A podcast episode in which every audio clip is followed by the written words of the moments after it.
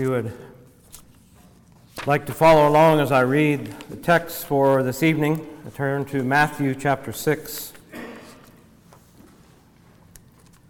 going to read verses 5 through 7 of Matthew 6.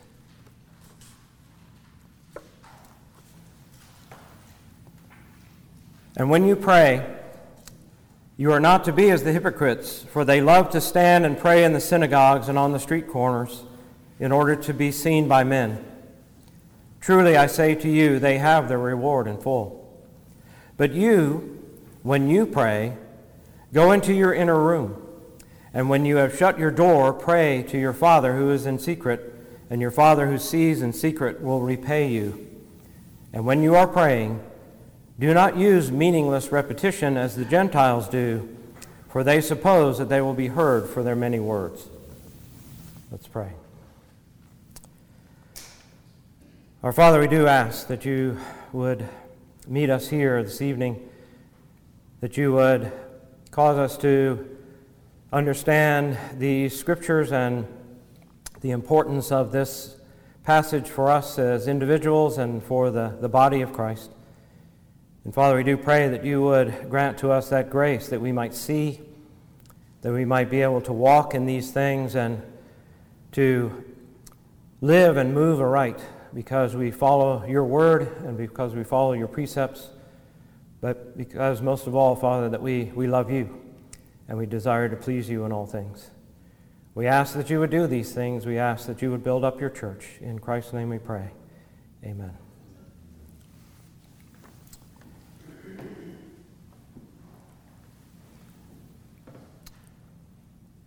We see here in these, these words the duty of Christians here, not, I don't believe, as a corporate setting, but as individuals, although corporately we are instructed to pray. There are some who take these words as an allegory. I'm not quite sure how they do that, uh, perhaps following Origen, who loved allegories. But this is to be taken literally that we are to find that secret place. And here, I think the important important thing of the passage is that Christ, in teaching this, seeks to find what some people call the man at home. The man as he really is. Not the public man, not the one who would pray or teach or minister in public, but the man at home. The man, when he is alone before God, as the God who sees all and knows all. And if you think about these things, the words here, the word hypocrite, is used a lot, uh, accusing Christians of being hypocrites, that we don't walk the walk, as they say. And I think that label fits many Christians. That in public we like that accord, we like to be seen as being good, but what are we really like when we're the man or the woman at home? And I think, and from our study in Hosea just past, we saw that there is in many Christians a practical atheism that we say that we believe something, but following through and actually doing that on a day by day basis when no one is looking is what describes us. And if you think about our day, going someplace in secret is harder to do, is it not? There are some who say that it used to be when people would read this that they would come in from outside, come in from the clamor and the noise and all the activity outside into a place. But now it's almost as if we have to do that in reverse because, as you all know, the electronic signal, the media, is everywhere. I was amused. I was looking at an article in a magazine the other night, and there was a gathering of uh, former uh, military men had gathered for some kind of reunion. And they were all my age or older, about 20 something men. And about a third of the men, when the picture was taken, had their heads bowed, staring into their iPhones. That place of secrecy is not usually our closets anymore, is it? Where do we find that place to be alone? So, as you could probably gather by now, these eight weeks uh, between now and the end of July that we have Sunday evening services, I do want to talk about prayer. I want to explore some things uh, one of the first thoughts that I had when I began to, to think this through is Is there a theology of prayer? Is there a theology like we have works of the doctrine of the Trinity or the doctrine of justification? Is there a book on the theology of prayer? And I found one on the internet search that I did. The author section was blank. I have no idea who the man is. And the book itself was selling for one cent on Amazon. Four dollars for shipping, one cent for the book. And that could mean nothing, but it could mean anything. I have no idea. But for myself, I want to, for my own study, come up with a theology of prayer. What does the scripture say? What is God's heart in prayer? And to me, that is the heart of the passage here because God is seeking, as I said, to find, to discover within us all the man at home. But there are other questions that come up about prayer, do they not? Why don't more people pray? Why do we not spend a whole lot of time in prayer? What do we pray for? Are there any things that we pray against? And is it okay to pray for ourselves? If we were to take a survey of the prayers written to us of the Apostle Paul, we find really only one where he even mentions prayer for himself. And does prayer really change things? And if it does, what changes? Or maybe I should say, who changes? And what is the manner of our addressing God? Do we pray to God? Do we pray to Christ? Do we pray to the Holy Spirit? These are all things, I'm not sure in eight weeks we can answer them all, but there are things I began to have more questions than I had answers. And two things encouraged me in this study. Uh, one encouraged me, one discouraged me. One was that tonight when David read, he read from Thessalonians, the first chapter, where Paul, and it was probably a very great encouragement to them, where he says, uh, We give thanks to God always for you, making mention of you in our prayers, constantly bearing in mind your work of faith and labor of love and steadfastness of hope. There, there's evidence there that, that Paul had his secret room his secret place. Now, he does say we, but Silvanus and Timothy, we know from other places in Scripture, they were men of prayer. They, they, we know other men who were with Paul and who were Paul's helpers were men of great prayer. And so it must have been a great encouragement that somebody was in their secret room. Somebody was in their secret place. The thing that discouraged me is that as I began to read through these things, I realized that no one would label me, the man at home, a man of prayer. And yet, there's the call. It's almost as if, if we were looking the passage, Jesus says, But you, when you pray, he could have said, And you do pray, don't you? It is something that you take advantage of. It is something that you do like your necessary food. Do you not breathe? Do you not eat? Do you not pray? These are things that ought to be an automatic reflex. And, and not just because they're necessary, but because there is things to search for. It's as if we are seeking a treasure.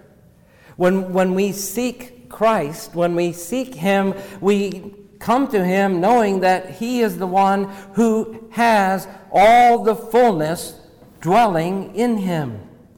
It's as if there is that treasure that, and Thomas Brooks in his book on prayer says, it's as if that you left, tr- you knew that there was a treasure buried somewhere and you had the map to it, and then you had no desire to go dig it up. And yet, John Calvin says, prayer digs up those treasures which the gospel of our Lord discovers to the eyes of faith. See, it's by faith we come to this place. It's by faith. But you, when you pray, there is that expectation that we will be praying.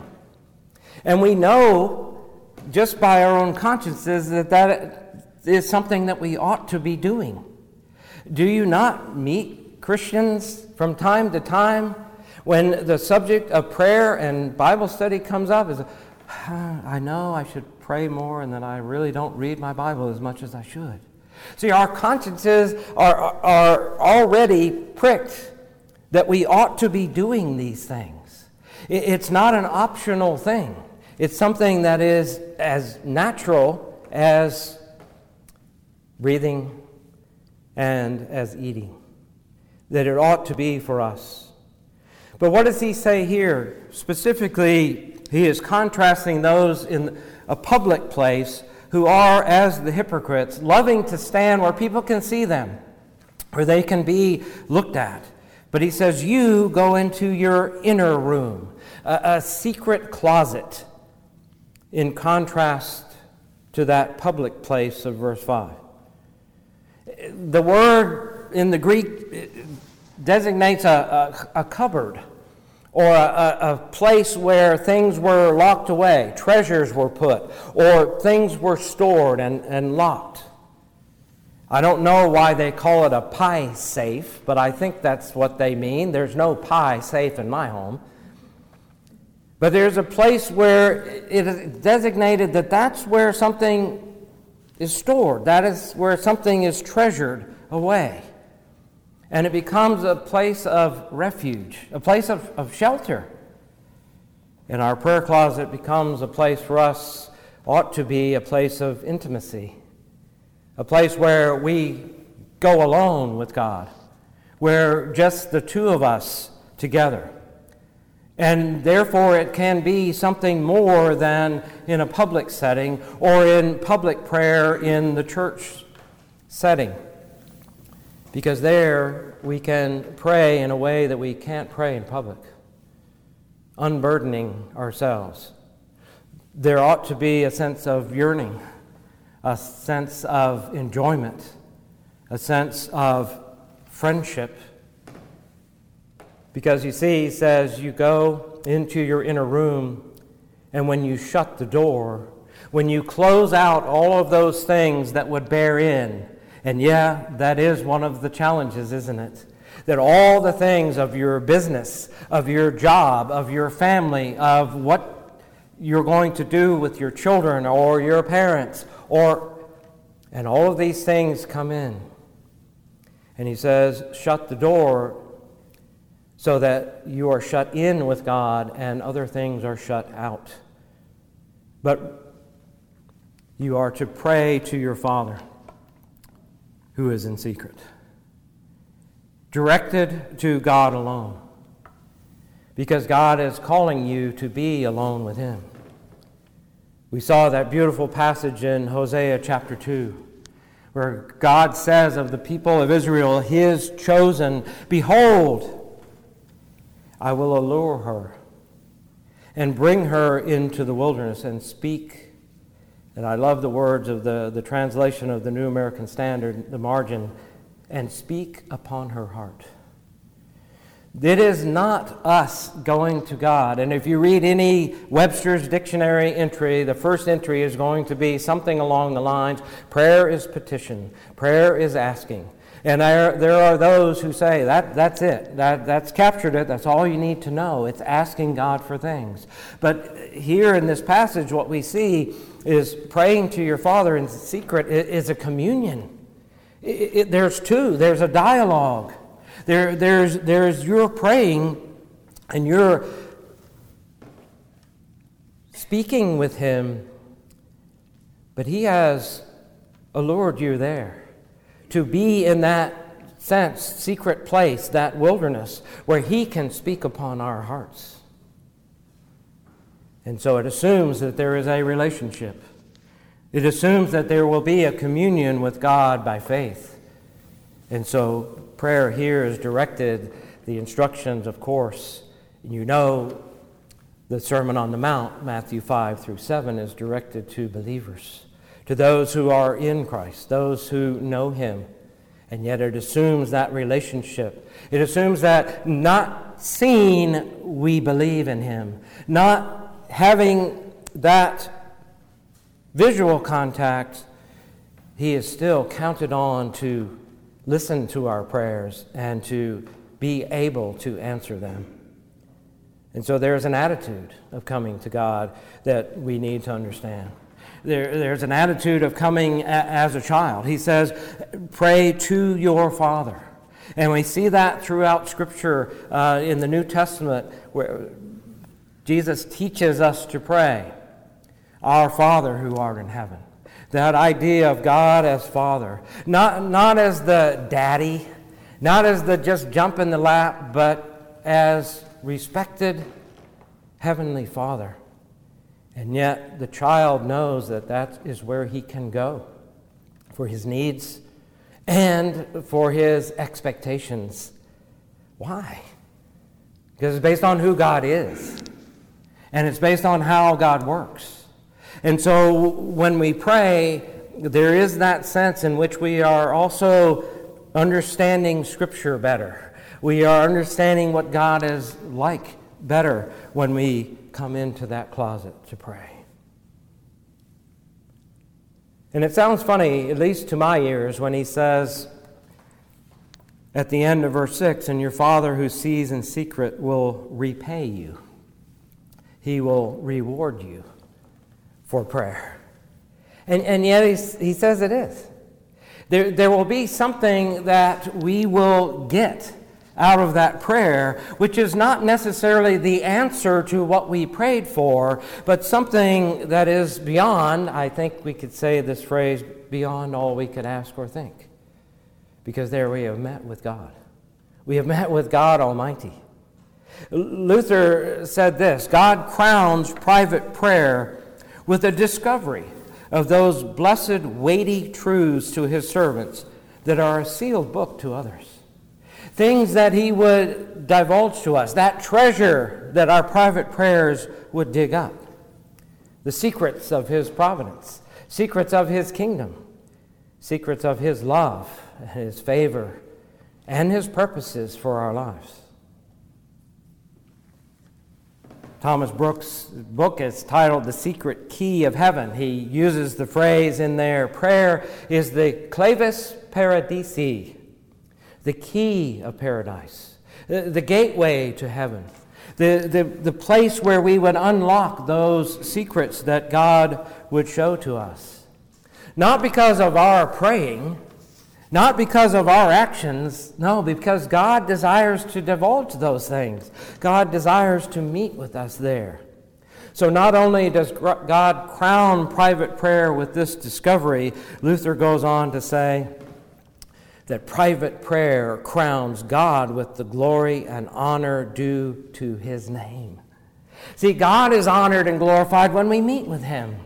When, when, when we answer this call of Jesus to go into our closets and shut the door and pray to our Father in secret, God is glorified.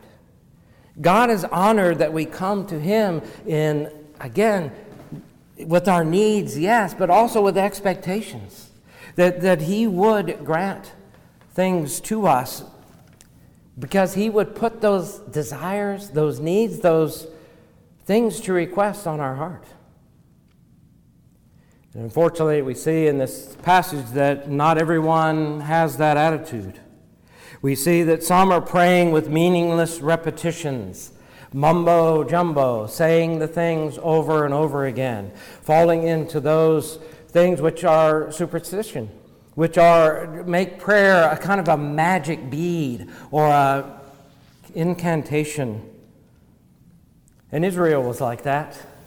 We read again in Hosea chapter 10, it says, Israel is a luxuriant vine, he produces fruit for himself. See, Israel got it all backwards.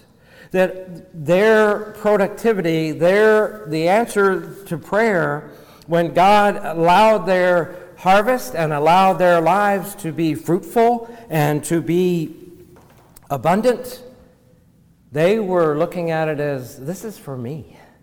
This is all for me, for myself. In Matthew 5, we see that these hypocrites, those who were praying in order to be seen by men, Jesus says of them, Truly, truly I say to you, they already have their reward in full. And what is their reward compared to the secrets of heaven, to the treasures of Him who fills the fullness of all in all? Well, they have a few men who applaud them. A few men for a day perhaps a week, even feeling the, the applause of men. And yet we know that those plaudits are from fickle people who next week will not feel so praiseworthy toward you. And what a free, fleeting reward it is. And Jesus says they already have their reward. But you, the Father who sees in secret will reward you. Do you see the contrast? You see that which ought to draw our hearts to dig a little deeper, to search a little more? What would Jesus have us do? How do I do this thing? How do I go about it? And so we see that this is a Christian's duty to draw near to God in prayer. And again, my focus for this session of messages is on private prayer. And yet the scriptures show us exhortations. I'll just give two. One from Psalm 63, where David cries out, Trust him at all times, O people. Pour out your heart before him. God is a refuge for us. He had seen God as a refuge and a shelter in his secret room, or in some cases, his secret cave of prayer. Pour out your hearts before Him. That is what He desires. And scriptures we know, or believe it's Paul says, draw near to God, or Peter, draw near to God, and He will draw near to you. In Colossians 4, Paul exhorts us, devote yourselves to prayer. There's a, there, there is a strong word there. Give yourselves over to this prayer, keeping alert in it with an attitude of thanksgiving. To Paul, there was something about prayer. Even as the first mention of Paul in the scriptures after he was converted, right? What did they say of him? They discovered him in a room and they say, Behold, he is praying. From the very beginning of his Christian life, Paul led a life of secret prayer. Thomas Brooks calls prayer the midwife of duties the midwife of Christian service, bringing to us uh, uh, from a place of prayer that we will be prepared, that as we come out, if I could say it like that, that our hearts are inclined to other duties, they're inclined to other ministries. But it is in that secret room of prayer, he says, where those things are birthed, where they come, we see them come to fruition. It, it inclines us in secret prayer to, to see what our duties are and to see what we ought to, to do in the public setting. And it is a place also of preparation. Preparation for other prayers for other people, for others in our family, how I will lead them, how I will guide them, prayers for our church, prayers for our nation, prayers for our city.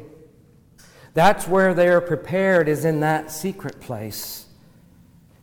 And yes, there is a sense in which one who does not pray to his Father in secret really ought not to be praying in public. I don't think that I can see that here in what Jesus is saying, and yet we know that Jesus sees the hearts. He sees where those prayers come from in public. And I think we could say that if we are not in secret prayer, then we ought not pray in public because we have not met secretly with our Father to discern from Him what we ought to pray for the edification and the help of the body. John Calvin wrote The principal exercise which the children of God have is to pray, for in this way they give a true proof of their faith. See, when we refuse to pray, then there is that question of do you really have that relationship? Do you really know God? Are you in Christ? Because if He does have that treasure, if there is that place of discovery and of digging up those things that God would do in our lives, and we refuse, as Brooks said, we refuse to go and dig and search, then we have refused our first duty as believers. But prayer is also an inclusive activity. And I say that to say this again. We sometimes fall into that of prayer which is strictly a petitions, strictly asking God for things. And yet, the tenor of the passages in Scripture is that it is a communion. It is that dependence upon God and a reminder to us of that fact that we are totally dependent upon God for all that we are and have and do. In James chapter 1 verse 5, he says if any of you lacks wisdom, let him ask of God. But but he doesn't then go further into that prayer, but he says, let him ask of God who. See, he, he, he, it's like he wants to reinforce to us let him ask of God that you would understand that you're coming to God. That you're not just reciting a litany. You have not just unrolled your scroll of Christmas wish lists. That you're coming to God, as he says, who gives to all men generously and without reproach. And let him not come, as he says, double mindedly, but expecting by faith that he will answer those things. His, his focus is on God. I came across a quote and I didn't find a, an attribution to confirm the one author who wrote it, uh, given to uh, Blaise Pascal. And so, forgive me if this is not his quote, but this is what he said. Why does God establish prayer? And he answers, to communicate to his creatures the dignity of causality. To communicate to us that there is a God of providence and of sovereignty in our lives. And that he alone knows what we need, knows what he will do, and how he will do it. And so our, our prayers are, again, not just petition, but they are a mixture of things. That we ought to be praying a variety of, of, of ways and, and attitudes. It is said that in Exodus chapter 30, in the explanation of the what's called the golden altar, the altar of incense, is that the, the incense that was given there, we see from other passages, Malachi chapter 1, Revelation chapter 5, and chapter 8, The, the scriptures seem to indicate to us that that incense rising up to God is like the prayers of the saints. And that this golden altar was a type of Christ interceding in heaven before God. He is, as John says, he is our advocate with the Father. He is, I, and I, we studied German in, in college, my wife and I, and uh, we looked at that passage in, in the German Bible. It's Fürsprecher, the one who speaks for. And so that altar is a type of Christ to typify that Christ would be that intermediary, that one mediator between man and God. And so it, it was set in the temple before the uh, before that mercy seat to indicate that that's what Christ would be. But the incense is the prayers of the saints rising to God not only to be that which took away the stench of the, the flesh and all of the blood and things that were there, as a covering over that sin, but also as an honor to God, something pleasing to Him. And so, again, it's that twofold thing. We, the things that we need most are to be forgiven for our sins and to be acceptable to God. And here it's depicted in the incense. But in the end of chapter 30 in Exodus, there, God very specifically, and I can't even pronounce the names of these ingredients, but there's five or six spices that God specifically says, these are the ones that you will mix together in equal parts and you will make a batch of incense a pound of it to be used every day, half a pound in the morning when the incense was burned, and half a pound in the evening every day of the year. And very specifically telling us of those types and specific spices to be used. And he says, as perfume, as the work of a perfumer, salted and pure and holy. See, there, there is, that incense was a mixture. And so uh, to me, it depicts us a, a mixture of our prayers, not petitions only, but we ought to be coming to God with humility, with, with confession on our lips as well, but also uh, with adoration for our God, glory, and giving Him the honor. And we also ought to come, as we've already seen in Thessalonians, and we see again in Philippians 4, where he says, In everything by prayer and supplication with thanksgiving, let your requests be made known to God. There, with equal parts. There ought to be a, a, a blend uh, of these things that we get from, from Scripture, not of our own making, but of, of God specifying to us these are the things that honor me. These are the things that glorify me. Humiliation, along with supplication, and also adoration. Again, Thomas Brooks says, When God crowns us, he does but crown his own gifts in us. And when we give God the glory of all we do, we do but give him the glory that is due his name, for it is he, and he alone, that works all our works in us and for us. For when we go into our secret place, into our closet, into our, that place and close the door, then we meet with him and him alone. And as he that desires not only to cover our sin, and to hear our confession, but also to be honored and glorified when we pray to Him. Let us pray.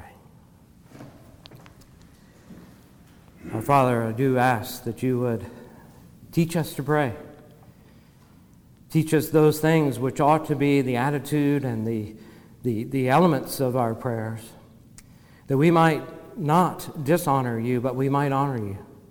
Father, that we might come to you in a, by faith that we might come to you not with many words and repetitions and complications, but God, that we might come to pour out our hearts, that we might come needy, but also expectant.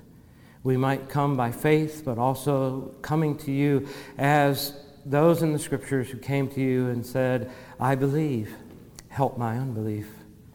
And so, Father, we do rejoice that you have made a way, that this is even possible for us to do. But, Father, we pray that you would make us, you would strengthen us, you would give us that ability to follow through and answer this call from our Lord Jesus Christ that when we pray, we would come and meet with you in secret. We ask that you would use this for your glory and your honor, for building up us as individuals in Christ, but also for building up of the church for his glory. We ask in his name. Amen. Would you please rise for the benediction from that book of Philippians chapter 4, Paul says, And my God shall supply all of your needs according to his riches and glory in Christ. Now to our God and Father be the glory forever and ever. Amen.